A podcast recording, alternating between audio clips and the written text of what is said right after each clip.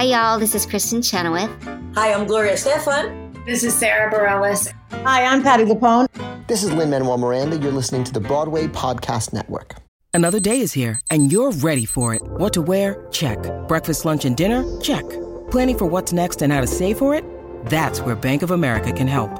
For your financial to-dos, Bank of America has experts ready to help get you closer to your goals.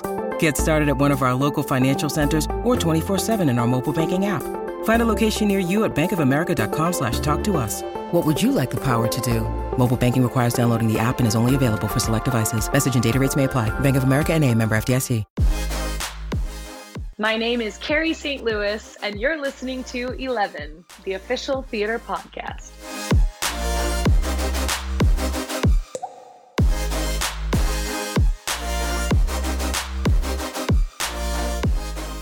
Hello, and welcome to 11, the official theatre podcast that brings the biggest stars and creatives together in one place to discuss life in the arts. She's the Broadway leading lady that's making quite the name for herself with her standout vocals, fierce acting chops, and hilarious comedy skills. Currently setting sail as Rose in the smash hit musical Titanique, she's bringing joy in its bucket loads while belting out some of the most instantly recognisable Celine Dion songs of all time, while also causing absolute chaos too.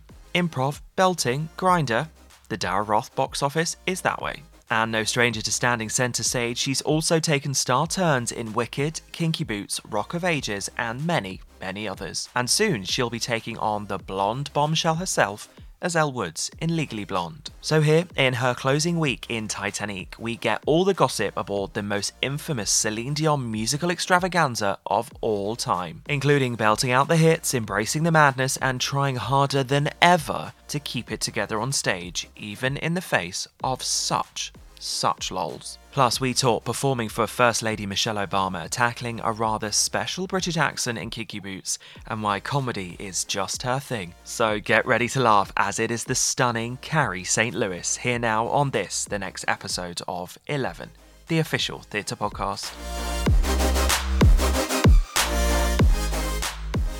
To ensure the safety of all involved in this episode of 11, Carrie and I connected with this conversation digitally, so please forgive any brief moments while we wait for the internet to catch up. Enjoy.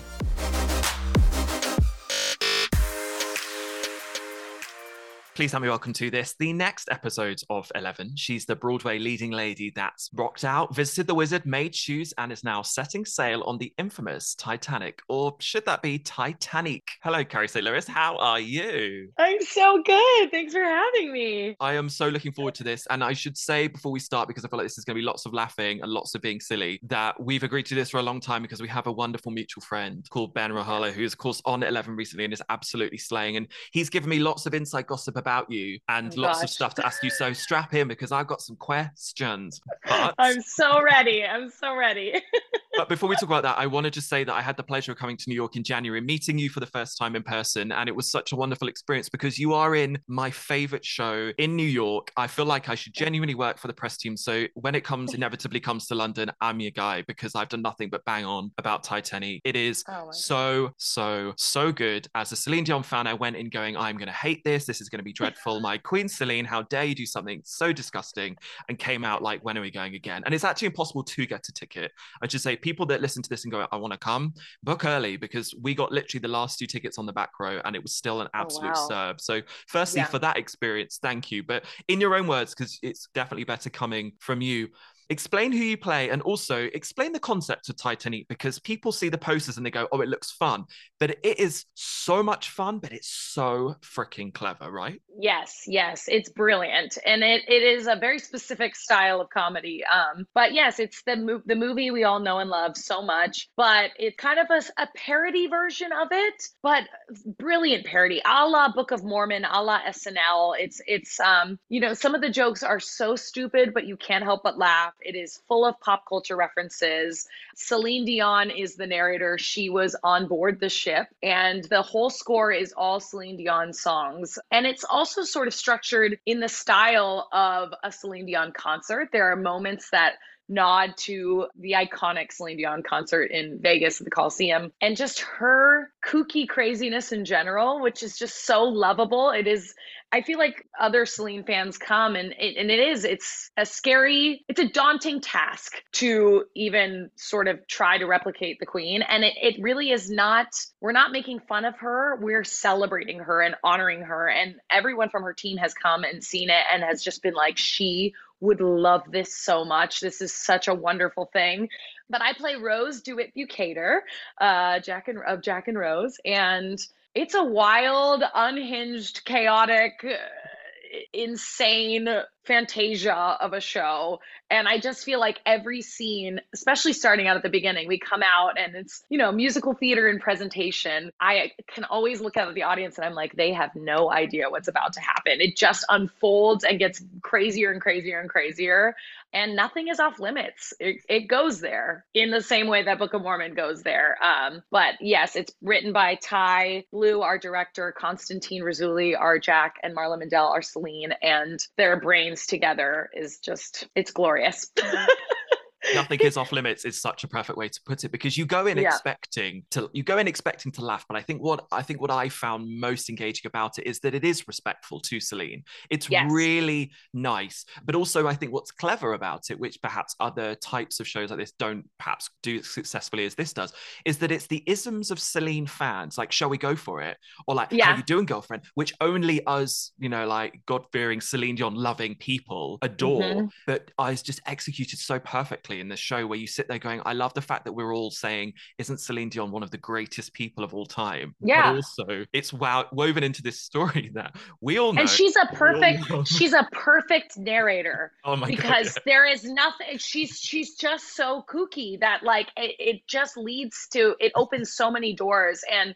Marla, who plays Celine, is brilliant and does an improv section every night. And again, it just all works because within the parameters of Celine, as an entity, as a personality, there's just so much that you can do with that. Um, and there are the there's some deep cuts for real Celine fans. Um, but also, I found that it's so interesting. The show is entertaining for every type of person. Like, I've had, you know, straight, gay, older, way younger. Like there's just some theater people, non-theater people. There are jokes in it. And I mean, there's just so many jokes. You almost can't get them all in the first go round, which people come back and they're like, oh, I caught so many more jokes. Um, but we often it's it's crazy because we're as a as a cast, we're very much passing the ball to each other. It's it's very much an ensemble piece. Everyone is intricate to the storytelling of it all. And it's very fun to, we almost have to pause for everybody's laughs all the time. It's just, there's so many jokes in there. Is but. it harder as, uh, for you, I guess, as an actor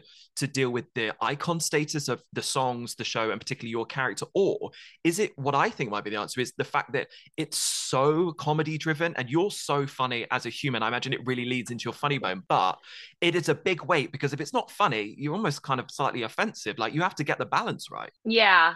I, you know, I I haven't really leaned too far into being like, oh gosh, it's Celine, it's Precious, it's Rose from Titanic.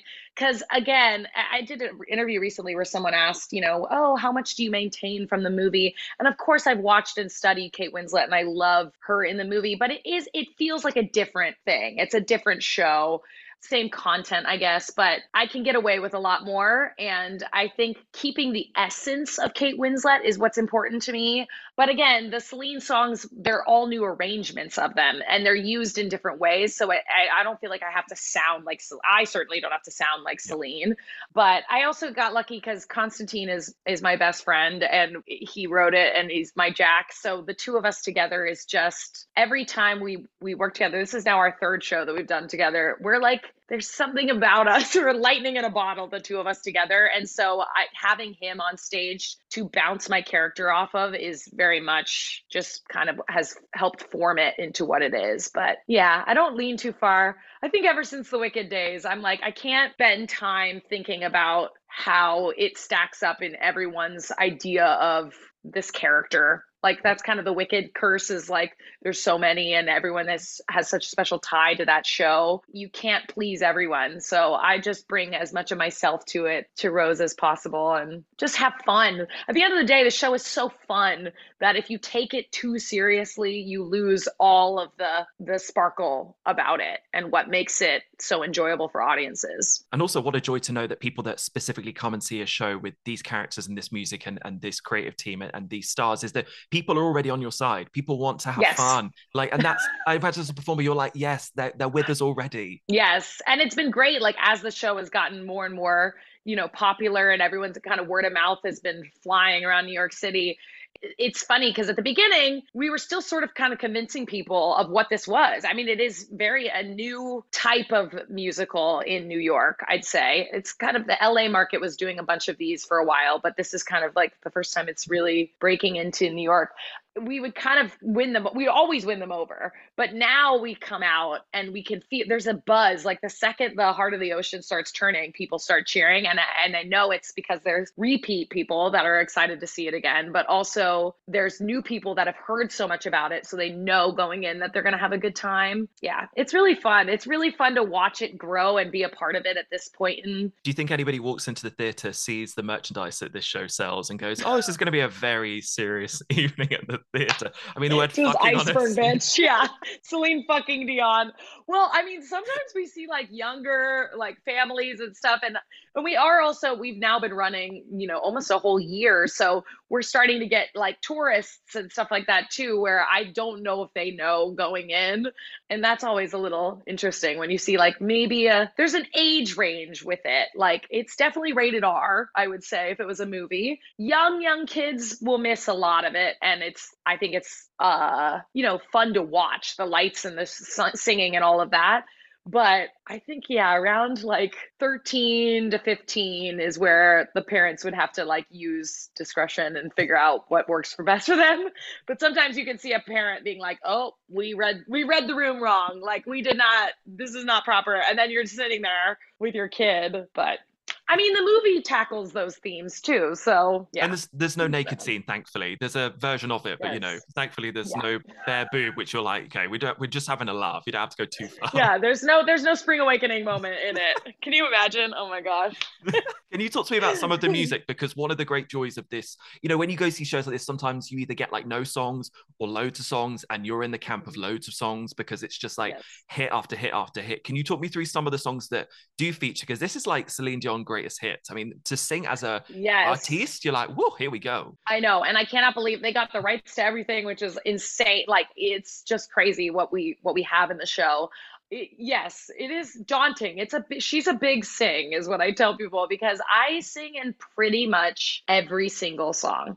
I think there's one song, My Heart Will Go On, at the end with just Celine and the backup singers. That's really the only song I don't sing in. Everything else I'm in in some way or another, just running around. Um, but yeah, there's oh gosh, what so uh what does it start with i'm alive there's i'm alive there's tell him there's beauty and the beast. There's uh to love you more. There's uh because you loved me. My heart will go on of course. Um oh my gosh there's so many. Uh you and i Hmm.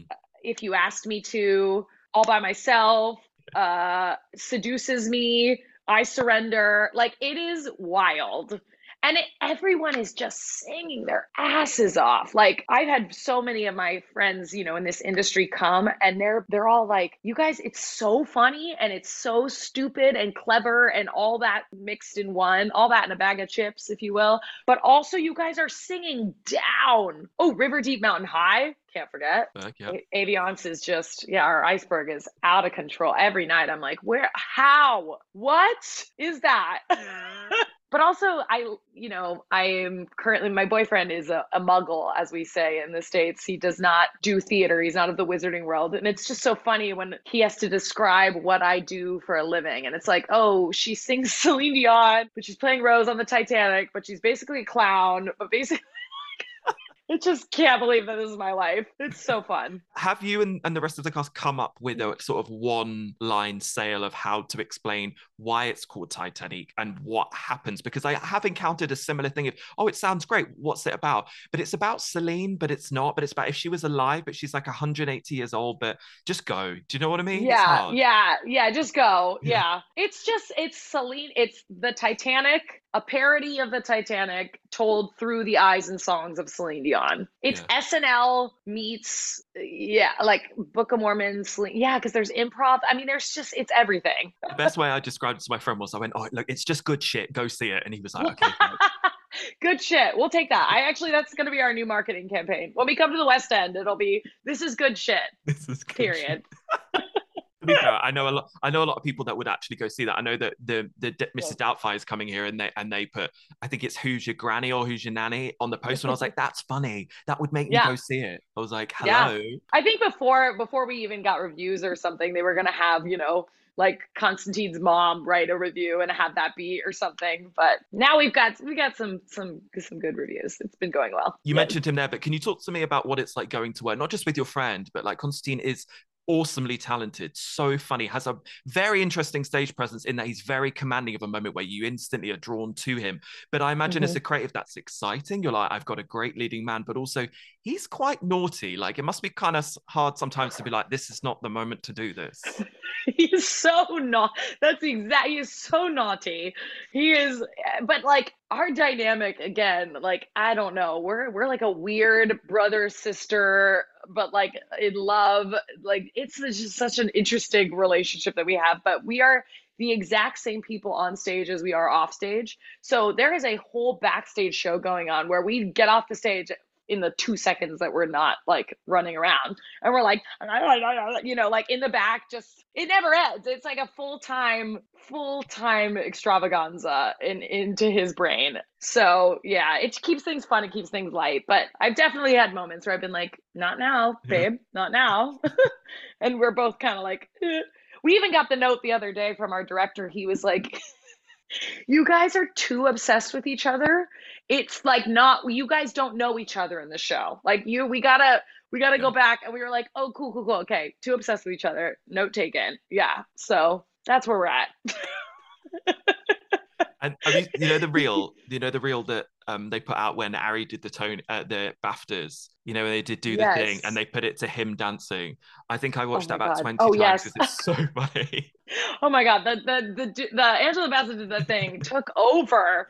I was tagged in two separate ones, like a Wicked one and a Titanique one in one day. I was like, wow, this this feels like my brand. This feels right. I do think that the social media team that work for your show are also genius in the fact that they pick such good clips. I mean, the the Jennifer Coolidge one is so funny. Yes, yes, they're they're geniuses. They've also got great content to work with, but constantly, I'm like, when we even filmed, we filmed B roll, and we did this like music video of my heart will go on and at one point they just pulled out a recorder and we're like okay marla play this recorder into the camera and I, it's just genius. It's like oh yeah duh of course. It's wild. Again to my poor muggle boyfriend who's like what do you what is your schedule like today? And i'm like oh well we have a press event with a corgi and then he's like oh what? I'm like we're gonna put the heart of the ocean on a corgi He's a famous corgi in New York City. Go to theater school, they said. You'll never it'll never be boring. That's the main thing. And my life will literally never be boring. I feel like at the start of this conversation, I sh- I need to ex- we need to explain. To, please, in fact, you know what? Sod this. I'm not explaining. Just go see the show because it's. Mm-hmm. I feel mm-hmm. like your listeners to go, what the fucking hell are they talking about? this just sounds so stupid. I think it'll be. I think it'll be in London soon. Uh, soon enough. I think so, yeah. and and you know, sort of feels silly to say, but like the Celine Dion love is so apparent here. I mean, she obviously did Hyde Park famously uh, summer, yes, just before COVID. I mean, like that's a crazy venue to do outside. I mean, it was sold out. I mean, yeah. I think you'd struggle to go anywhere in the world and not find diehard Celine Dion fans. But I think also in a serious way, like because it is so respectful and celebratory of her material and her work, and like you say, her team said she would love it, and it's it's done in good faith. I I think there's a I think there's a lot of excitement for it and curiosity, and I'm intrigued yeah. to see. I'm intrigued to see how it translates. I think I think we're gonna yeah yeah.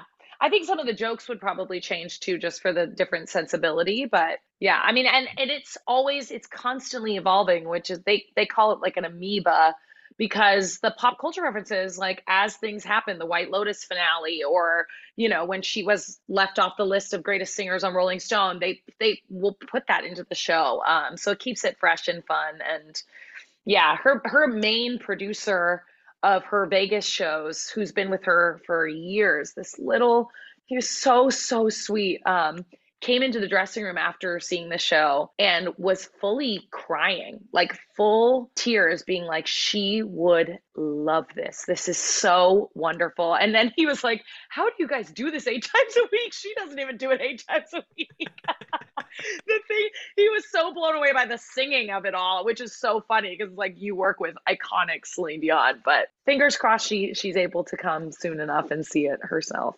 Well, I was going to say, have you even toyed with the idea in your brain about what that may be like? Oh my God. Well, I mean, she's not doing so well right now. Hmm. Um, I don't think she's traveling currently, although she's getting better, is what we've heard. Um, and so we are sending all of our love, love, love, love to Celine Dion. Definitely. But um, I don't even know what would happen. Marla, Marla would pass away. I, I no, she would not be able to know. She's not. She does not ever want to know if anyone's in the audience. I like knowing personally. That was going to be my question. Like, was would you want to know? Uh, to be fair though, how Celine Dion never just wears like tracksuits and a dark hat. She's going to come with like a big number. Do you know what I mean? So you're going to be like, "There's Celine Dion." Shit, what? yeah, yeah, yeah. I know. Well, RuPaul came, and yeah. uh, I know RuPaul came, and she was in the in the back beanie mask the the whole I, none of us knew none of us knew because again marla can't know but now I get to say for the rest of my life, bucket list, I have lip synced for my life in front of RuPaul. Did not think that would ever happen, but that's my new two truths and a lie. I'm gonna be like, I've lip synced for, and everyone's gonna be like, that's clearly not true, but surprise. Has Patti LuPone been to see it yet? No, no. Do, what do you think that's gonna be like? Hey, Patti. I don't know. I don't know. I actually have no idea. I don't want to spoil it too much for people that haven't seen it, but Patti LuPone features more than you would realize. Yes, Patti LuPone is a member of the cast. Yes, for sure. Because of course. Why not? You know, all that in a bag of yeah. chips, all that in a bag of Patti LuPone. good shit, right? Yep, good shit. That's all you need. it's so much fun and it really is just like joy. Serious shows have their place and I, I, and i think what was the beauty about coming to see this and the way in which i saw the shows was that i saw such a funding that put me in such a good place that i felt like i could go see other things but then actually missed the joy and wanted to come back to see something else and i think that's the genius of of the show and, and, what you will do. And and the fact that you can tell it's actually fun for the people on stage. Comedy's hard yes. to do when people are being miserable. So yes you know very true. yes it, and it's is, a team sport. For you is it i say it's like therapy don't want to go that deep but is it like you know oh, i know at seven o'clock i'm gonna be okay you know it's we've talked about this a lot. It, you always leave the show feeling better than you did coming in, no matter what. Like, even if you're having a bad day, you get in there and everyone's just, it's a cast of literal clowns and idiots, and we're all just doing this thing. And, you know, sometimes before we go on stage, I'm like, all right, guys, like, let's tell this beautiful story. Let's tell this beautiful story and share it, you know, and everyone's like, oh my God, because that's just not, you know, the point of it. But it really is, it's, it's been such a great way for me personally as an actor too to come back after the pandemic and after all this you know it's a it's a grueling schedule. Eight shows a week is just it's so hard to have a real life have a normal life.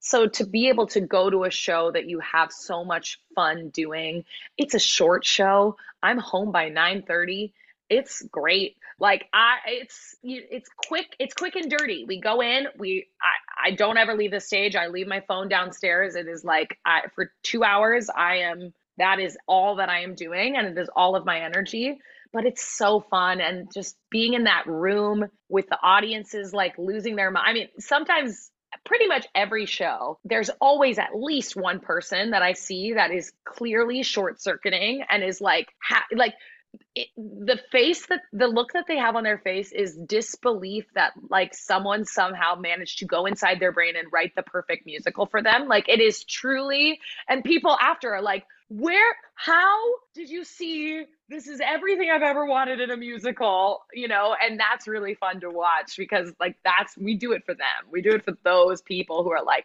wow i needed this show. And especially in a time when everything is dramatic and it's just it's hard. Life's hard. It's hard out there. So to come in and just laugh for two hours is really what I think it's great medicine for people. And a lot of times people have been telling me I, when people come to visit, I'm like, oh, what other shows have you been seeing? And lately, everyone's like, oh, well, we saw the matinee of Parade earlier. And I'm like, okay, so we really needed this. We really needed this tonight. High highs, low lows. But I think I was actually that person that that came into the in, and, and watched it and was like, this sort of is what goes on in my brain. Like this is Yeah. I, I, I genuinely, I mean, apart from doing a terrible Celine Dion impression, I also love her so much where I imagine what would this concept and this story look like if she was actually part of it. So when uh, whatever the dialogue is at the start of the show, where it's like, oh, um, this you that would make you 180 years old. You can't have been there, or could I? It's like that's Yeah. that's just like and you are Hmm. confused because Yeah. like or do they like Yeah. she is just like okay yeah Also- totally like the weirdest Celine Dion angel on your shoulder that you envision talking you through life But also the famous scene in the dance where the, where you're spinning around and then she gets so drunk she can't remember. So, so she just decides to make it up. Like what Yeah. a ge- genius plot twist. So then you're just like literally nobody gives a fuck about the story. We're just gonna do what is Right. in their head. Okay. yeah and I mean she goes so crazy with the improv too sometimes. I'm like this ruins a whole the whole premise of the show technically if you if you lean too far in but yeah it's so funny. And when i had seen it because i you know i joined for the daryl roth and when i first saw it in new york i'd seen kind of every iteration because of connie and when i saw it in new york i just remember sitting there going oh they have made all the right decisions. Like all there's so many ways this could have gone and it's just it, it's just very clever. It's very smart. Everything is intentional. The style is intentional. It is camp but it's it, it just rides that line which like you said is hard to do. Comedy at that level is it's it's definitely a skill and a skill in a team sport so it's really fun Does it ever go too far? Is there ever a point where the laughter just can't stop? We've had a couple like it's the Saturday night at 9 p.m. shows that are wild. They're so fun though. Oh my god. I have never felt more like a rock star in my life. The other was it last weekend or the weekend before? Standing ovations after every song. Like it was a Wow. rock concert. We were all like this is the best, you know. Um I don't think it ever really goes too far. I think we we are good at like keeping it moving just because every joke is so funny that you have to kind of you sit long enough but again it's a timing thing. You got to mm-hmm. keep it moving at the same at the end of the day too. And that's why i say i keep harping on it being a team sport because if you have a selfish actor in the bunch they're going to sit there and try and take all the moments but a lot of the moments are setups for a joke. And if you're trying to have that mo- every moment to yourself, it just won't work. I feel like a lot of Rose specifically too is like I set up a lot of jokes, sort of like passing the ball because I'm the most straight man of the of the bunch, which is insane. but like I am the one that's like the most story heavy as opposed to like, you know, kind of parody jokey. And they and they said when I started out that they wanted me to keep it pretty real within obviously it's ludicrous what we're doing, but real ish so that the story is maintained. And so a lot of what I do is passing the ball. And also, you have this And everyone just shits on me. you do have to get to sort of be the joke and one of the great jokes in the show is the relationship between rose and her mother which is a character that i love so much. And uh, sort of connected to the the quick moving of the show is that the Mhm. mum's character works because it's like oh be another day being a young beautiful skinny model. Off we go. Next line. But you're Right. laughing at three jokes back going yeah. this is so like at one point i remember i got so hot my friend was like what are you doing? I was like i need to take my fleece and jumper off because i'm actually going to hyperventilate. It was do you know what i mean? You're like oh my god stop like just just do Yes. a shit just do a shit badly worded scene for five minutes so i can calm down I know there's no breaks, there's no breathers. You're like, oh my God, oh my God. And that's why it moves so fast. Yeah. Yeah. I mean, Russell, who plays my mother, is truly brilliant. Brilliant stand up, brilliant, like comic. Um, his first musical. And he's just, yeah, he is so funny. And the way just every minute, he's so committed to it, which I think is because backstage, loveliest human being on the planet, truly the sweetest human being. And um, I just get on stage and it's like, I will make eye contact with him in any scene, anytime. And he is like disgusted by me, truly disgusted. We get backstage, everyone else is roasting me for filth. And he's like, How are you? How was your day? You know, like so kind. So I love it. I mean, I come from a family where roasting is my love language. That is Mm. how we express love. So to me, it is it is so funny. I it's so hard for me not to break. I break every single night. I'm hopeless. I'm like, whatever, fire me. I can't. are you the sort of So- person that does find funny moments on stage? Are they are they are they easy for you to create? For example, obviously referencing the posters behind you, but like Wicked and Kinky Boots were such specific characters where it was like, this is a funny moment, this is a funny person, they must laugh at this, or it doesn't sort of work. Do you find as an artist that you go, I like this challenge, or is actually sort of written comedy quite hard to make funny? Um, they're different. Yeah, I feel like this is Titanique feels easier because there's a lot more freedom in it and they want you to find your own, you know, I think with Wicked, yeah, Wicked is definitely a more structured situation. Um, but I learned a lot about comedy through Wicked, through it being such a specific recipe. When I was touring with Wicked, every city had a different sensibility, different jokes were funny, you know, just based on the political climate in that specific, you know, it's it's just always different. And so I learned a lot about recreating the comedy in different demographics almost. Kinky Boots is just I don't know. I've been so lucky. I play these like really well written roles. Like I've gotten very lucky to have good writing behind me. That always helps things be funnier. Trusting the material is really huge. And trusting myself, like bringing myself to it is so essential. I, instead of trying to, again, like the pressure trying to be a carbon copy of Kristin Chenoweth or a carbon copy of Kate Winslet or a carbon copy of Annaleigh Ashford. I've just always known that that's not going to work for me. Then I don't feel like I'm being myself. So I'm weird to begin with.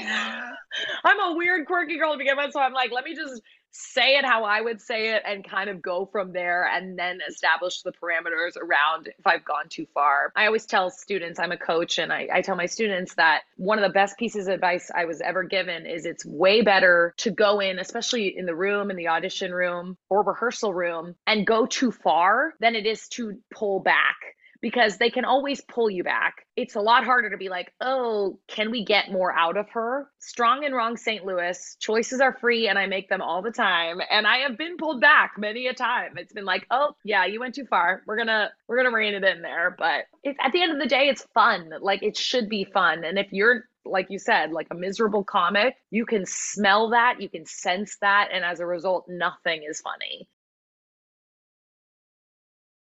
Was Kinky Boots a project that surprised you at just how huge the fandom was? Because it it still has this legacy in London of people that if they were to say, yeah, we're going to go again, like it similarly that did in, in New York, I, you know, the audience was huge because it really was, I guess, the first time since since Priscilla that really took off in London that we'd really mm-hmm. had a quote unquote my least favorite word, but like a mainstream version of drag queens on stage that was good that wasn't based yeah. on on improv it was based on a structured story that was trying to lift up queer focused stories as opposed to always being based around tragedy or death or or anything else and it broke right. the mold and it was sort of i mean their names you know cyndi harvey and jerry but like it really was like the best of the best so was that yeah. a project that surprised you I mean, yes and no. I it was the same sort of thing here, and I I mean, I remember seeing Annalise, seeing the original cast. My boyfriend like got me tickets, and it was you know I I couldn't believe he had scored tickets. It was at the time that it was just impossible to get in there, and I went in for it a bunch of times. Actually, that was like I would say Kinky Boots was the role that I've like gone in. I went in for the most before I like got it, and every time it was just sort of not the right time for me, and the last time I went in, I remember thinking they they clearly don't want me because I feel like I could play this part in my sleep. I feel like I am Lauren, and of course that's the moment, you know. Then it was like the second I took all the pressure off myself and was like, well, I'm just gonna do what I'm gonna do. That's when it happened. Um, but I got to close it here on Broadway, which was just such. And again, timing is everything. That was the reason, you know, uh, why it took so long. But it was such a cool I mean, I look back at my time in Kinky Boots and truly the best company, the best people, everyone in that building loved the show, loved what we did. It was just a joy, joyful, joyful place to be. And I think it's because the show is so great and the fans loved it so much and it is such a great message and it just felt good. Everything about it felt good. Um, there was not a rotten egg in the bunch. That trickles down, you know, that's Jerry, that's DB, that's all, you know, Cyndi, everybody that was involved was very involved. Daryl Roth, our producer, was she would just be in the wings waiting, watching the show sometimes. Like it was just a love that was very deep for that show and that production. Um, but yeah, our closing night, wild. I mean, the whole theater was full of everyone that had ever been a part of it. Every Lauren, the pressure of that was a little scary because I was like, oh God, like everyone's, you know, at least thinking about, well, what if that was me? But it was like a rock concert. I mean, everybody's everybody's like solo moments were just people were freaking out. Because also a lot of the original cast members stayed the whole run like six years. Yeah and then we had this huge after party and cyndi lauper dj'd and i just it was one of those moments in time that i will never i just kept pinching myself like looking around being like this is your actual life. Like this is real. This is happening also, Yeah. during their live, could say that they've actually performed and sung for the lady that wrote and performed. Girls just want to have fun. Like, what the fuck? It's uh, insane. Insane. I just came up on my memories the other day, a picture of the two of us, and I just was like, oh, yeah, casual. Cyndi Lauper was my boss. I remember one night we went out, we actually went out for our drinks after she came to the show and then was kind of like hanging out. And I was drinking, I had a glass of red wine in my hand, and we were in like a conversation, and she goes, oh, you know, you drink red wine, you know, her little Queen's accent. I'm not going to even try to do it. And she goes, I can't drink that. My acid reflux, you know, blah, blah, blah, blah, blah. And I almost just chucked it out the window. I was like, yeah, me neither. Yeah. Oh my God. Could I would never be caught dead with red wine. You know, called my parents on the way home, was like, I was just casually shooting the shit with Cyndi Lauper about acid reflux and wine. You know, normal, normal Thursday. And also the mm. British accent, a very specific British accent, which is the city next to mine. But I've lived in London for quite a while, so it's kind of not too dissimilar to this one. But when I sort of get angry and shout, I tend to find that the Northampton Yeah, it's a little less posh. Yeah, li- it's a little just a touch. posh. That's living in London, but the Northampton Northampton accent, it's hard. It's a really tricky dialect. Did you have Yeah. words and ways to get into that mindset? Because it's you know you can be Australian quite quickly, and it's definitely not that. we had a dialect coach for sure to help us with it um but also yeah i think just by doing it and like listen you know once you've also you say the same lines every single it's not there's not like an improv where like marla's in a celine dion accent the whole time but like I yeah, I, I pretty much had it down to its its pattern and its rhythm and, and its sort of fluctuation. But yeah, it was fun. I I loved it. I would like the problem was I would like carry it with me out. Like I would leave and be like, all right, I, you know, time to pack up. And I'm like, what am I doing? I don't I don't speak like that. Oh God. I'm actually surprised I haven't started mimicking your accent because when I talk to people with an accent, I start to do it and I and it's really embarrassing and awkward because I'm like, what am I doing? That's not that's not right. I think it's a compliment. I like it, but Oh, I I yeah. also can do like like two American accents, which is either like deep South or New York. There's no like in the middle of the country clearly doesn't No exist in my yeah. I'm like okay, cool. So I could basically be in like Guys and Dolls or like Oklahoma, Right. but don't bother about the rest. like, I mean, that's true. I mean, that's kind of true of like Northampton and the posh British, uh, you know, like Keira Knightley or Pride and Prejudice. You're not going to be like, well," you know, so it's a little bit different of that. But it felt more authentic to me and to the character as well. And they weirdly didn't want you, not weirdly, but singing so strongly in the accent just because it's hard to understand. So the singing was always a little different than, you know, it was like women up and making that. You can't really do all of that. So they'd be like, eh, you just kind of tap on the accent when you're singing. Well, that was interesting, just to make it more palatable for like tourist audiences to understand it. been really interesting actually seeing the sort of the global takeover of six and seeing how the accents actually sort of really do manipulate the storyline but also they sort of don't it's this weird juxtaposition of like i remember seeing a, a really strong scottish accent as one of the leads Mhm. going i absolutely love this but also wow it does change stuff and i realized people don't really sing in their accent it's not a thing Yeah, that's true. I guess I mean Mark Mark Evans, who's in our Cal, he is British and he sing he speaks and sings in in, in the British accent. he just made Cal British, which I we love. We're like, yeah, that that fits, that tracks. has he always been british or was the person before him not No, No. the person before him was not. Yeah, oh okay yeah. did So- you do it with always with mark or did you ever do it with the person before I did it with jo- uh, John Riddle. So when that original, yeah, I did it with him. is that is that are you like oh it's, no it's not, not weird No, I think I think Mark just came in and they were like, "Wait, this works. We like this. Just keep it." And I know Mark from life. Like Mark and I are dear, dear friends. Uh, his husband was actually my Drew in Rock of Ages, my first ever contract. So he's basically my brother. Um, it just feels it feels like it's just Mark.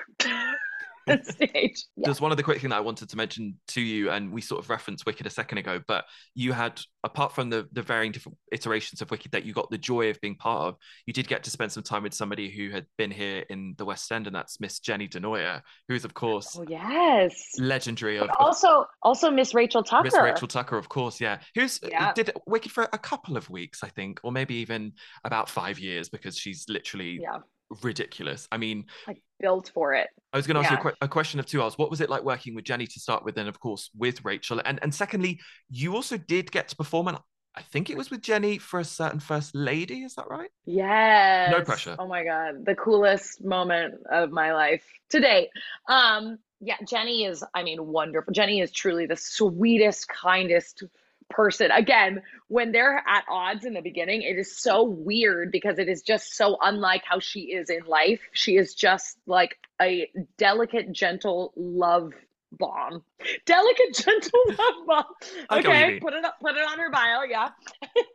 She's like hailed by carrie st louis as um but she's so so kind and so wonderful and she had been doing it for so long um and that I was her Glinda when she took over as full time Elphaba on Broadway, which was many years in the making. Um, and it was it was wonderful watching her work. And at the time, her daughter nine months old, and she's playing Elphaba eight times a week. It is just mind-boggling to me that as a feat in and of itself. And she never lost her cool. She was so she was just so consistent. I learned so much about work ethic from watching her. I, I was just blown away by her and her temperament and like everything about it because that's a high stress situation or a high pressure job. And she was just lovely. And yeah, we got to perform. So I feel like everyone during their time in Wicked as the witches, they get to do something cool because Wicked is just cool in general, but there's just so many. I think the witches just recently did NPR Tiny Desk with Stephen Schwartz, which is so neat. But I got lucky enough that when we when I was the witch, so First Lady Michelle Obama held a while the UN was in session, she what, which theater was it? I literally have the I have the program right here. Such a nerd. Oh, I was at the Jacobs Theater and it was all of the first ladies from all over the world while the UN was in session. And it was for her Let Girls Learn campaign. So it was all female songs from musicals. So Sara Bareilles performed, Cynthia Erivo performed, uh, beautiful Carole King, uh, and we got to sing for good. And it was so cool. I was so nervous. I have this picture. It's really funny because they had us, you know, downstairs. We each got to take pictures with her and as we're walking up, it's like they would introduce them and they'd be like, introducing the first lady from the Republic of Chad, like introducing the first lady of Zimbabwe. And then she goes, introducing the witches of Oz. And we're just like, hey. and we took this picture where I practiced so many times. I was like, okay, I'm gonna, I'm gonna do this. I'm gonna put my hand on my, you know, hip and I'm gonna smile.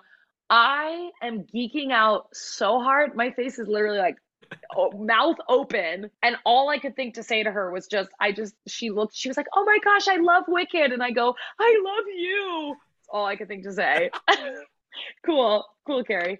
Strong and wrong, St. Louis strikes again. But she was, be, it was like the loveliest, most amazing experience ever. That's like literally bucket list for everybody in the world, and nobody really gets to do that. So to be like, I mean, you see like Joe Biden's in the UK at the minute, like the amount of security to even go like 10 miles near them. So to yeah, to yeah. be to be that close and and I, I saw a conversation recently where Sophie Okonedo was doing Raisin in the Sun on Broadway mm-hmm. and the Obamas, both of them came to see it and they came backstage, I believe, during the interval to to meet them so they could run off at the end. And there's a like a little cell phone video of them coming in and um, Barack, uh, the president shakes the hand, and then literally Sophie just turns around and goes, oh, and like mouth open, just looks like she's like, "What the fuck is going on?" Yeah, like, yeah. It, it's like they're not real people; they're so infamous. That's the crazy thing, though. It's like you know, you feel like you meet celebrities, whatever, all the time, and you're like, "Oh, they're just a normal person." They're not normal people. Like it is even just being walking up to her again like i was speechless there is a it's like an elevated level of I, don't i can't even explain it it's just like you are operating on such a high frequency as a human and it's like so kind and you just think about all the things that they've done but yeah, it was it was really wild for me. I was like, oh, whoa. And I just, I mean, obviously, I look up to her. She's incredible as a human being. Um, so yeah, it's funny because I have the, the, the, picture and students come, you know, for lessons and stuff, and they'll be singing, and then all of a sudden they'll be like, "I'm sorry, is that a Michelle Obama?" And I'm like, "Yeah, that's Michelle Obama." I had to frame that one. So I love that you're talking about Celine Dion, Cyndi Lauper, Michelle Obama. Like, come on, this is all, all for me. Yeah. As you say, strong and wrong. I was like, literally, yeah. it's the best way to be. These are just my gaggle of gals, yeah. you know. just gonna have them over, not for red wine though, not for red wine. no, no red wine, because Cyndi couldn't do it because you know the voice, the voice. Yeah, but... the voice. We got to protect the gift. Yeah. This has been such a joy and i've got one very quick final question for you because i know that i don't want to make okay. you talk too much because you've got lots of screaming celine dion songs to do those couple that you do yes. each night but you've you've spoken about these legends like as much as we joke like people that really are icons of this industry to get to sing the Celine Dion music, to be involved in a project that it really is so unbelievably successful. The shows behind you, the Kinky Boots and, and the Wickeds, that are legacy shows and shows that mm-hmm. talk about lifting other people up, but that have given you as an artist so much and you joke about sometimes the time's not right but when it is it is when you think about mm-hmm. the varying successes that you've had with the likes of rock of ages on tv on big screen and of course on stage when you think about the first time you wanted to do this when you think about the industry that you wanted to be a part of that you yeah. found a place for yourself what do you think that person back then would have made of the varying different things that we've discussed today and the fact that being loud and being fun but most importantly being yourself has led you to all of this great success I mean, I would never believe it in a million years. I still don't believe it. I still have moments where I like I walk into my apartment and you know I've got these show posters because it's my studio where I work too. But I like sometimes just take it in and I'm like, I can't believe it. It doesn't feel real sometimes. But yeah, I think it's just I'm very lucky, extremely, extremely lucky. Uh, but also I think if you love what you do, like really throw yourself into it. And I've just kind of always been the type of person that just goes all in. I'm an all in person. And, you know, you're going to sometimes make mistakes and you're going to fail and you're going to get rejected and these things are going to happen.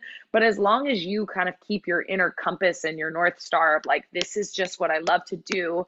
And I'm going to bring myself to it and keep a good attitude, stay kind, stay joyful. And when you when you start to feel like you're losing that because it is it's your work as well. It's an it's an industry. It's a career. You have to you know it's not all sunshine and rainbows all the time. A lot of time it's a lot of hard work too. It's a lot of hard work uh, and stamina. But it's like knowing yourself enough to go okay this is i need to go i need to move on to something else now or i need to leap into another unknown. And it may not look clear but knowing yourself and knowing your intuition really uh to guide you is like it's everything. It's really everything. But also keeping an open mind. Like anything is possible truly.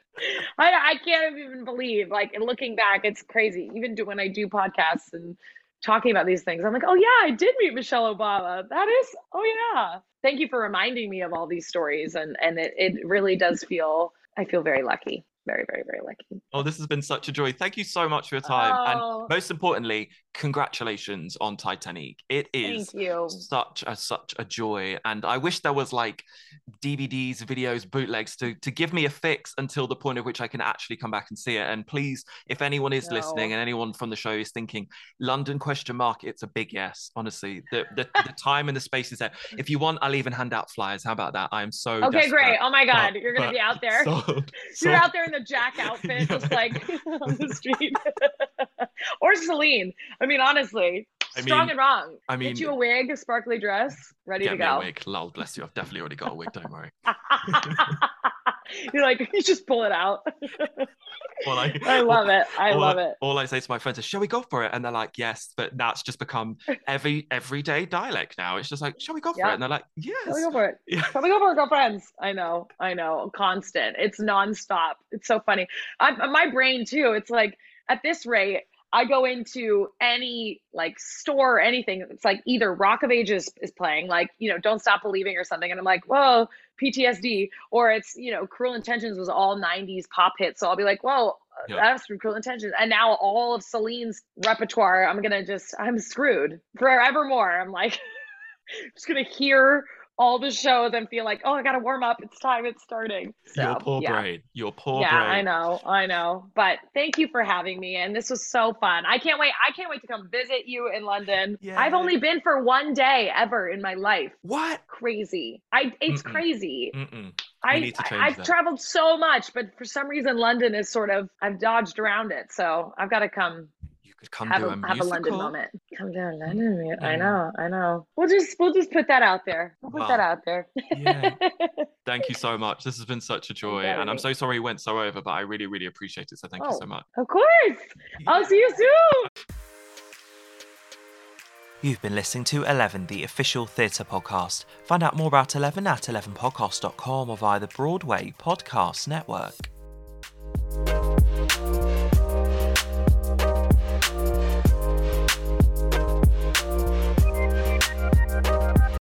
Hey, it's Leslie Odom Jr. here on the Broadway Podcast Network to tell you about the Rise Theater Directory, a program of Maestra Music. Rise is a national online resource designed to connect and empower backstage and administrative and creative theater professionals from underrepresented backgrounds.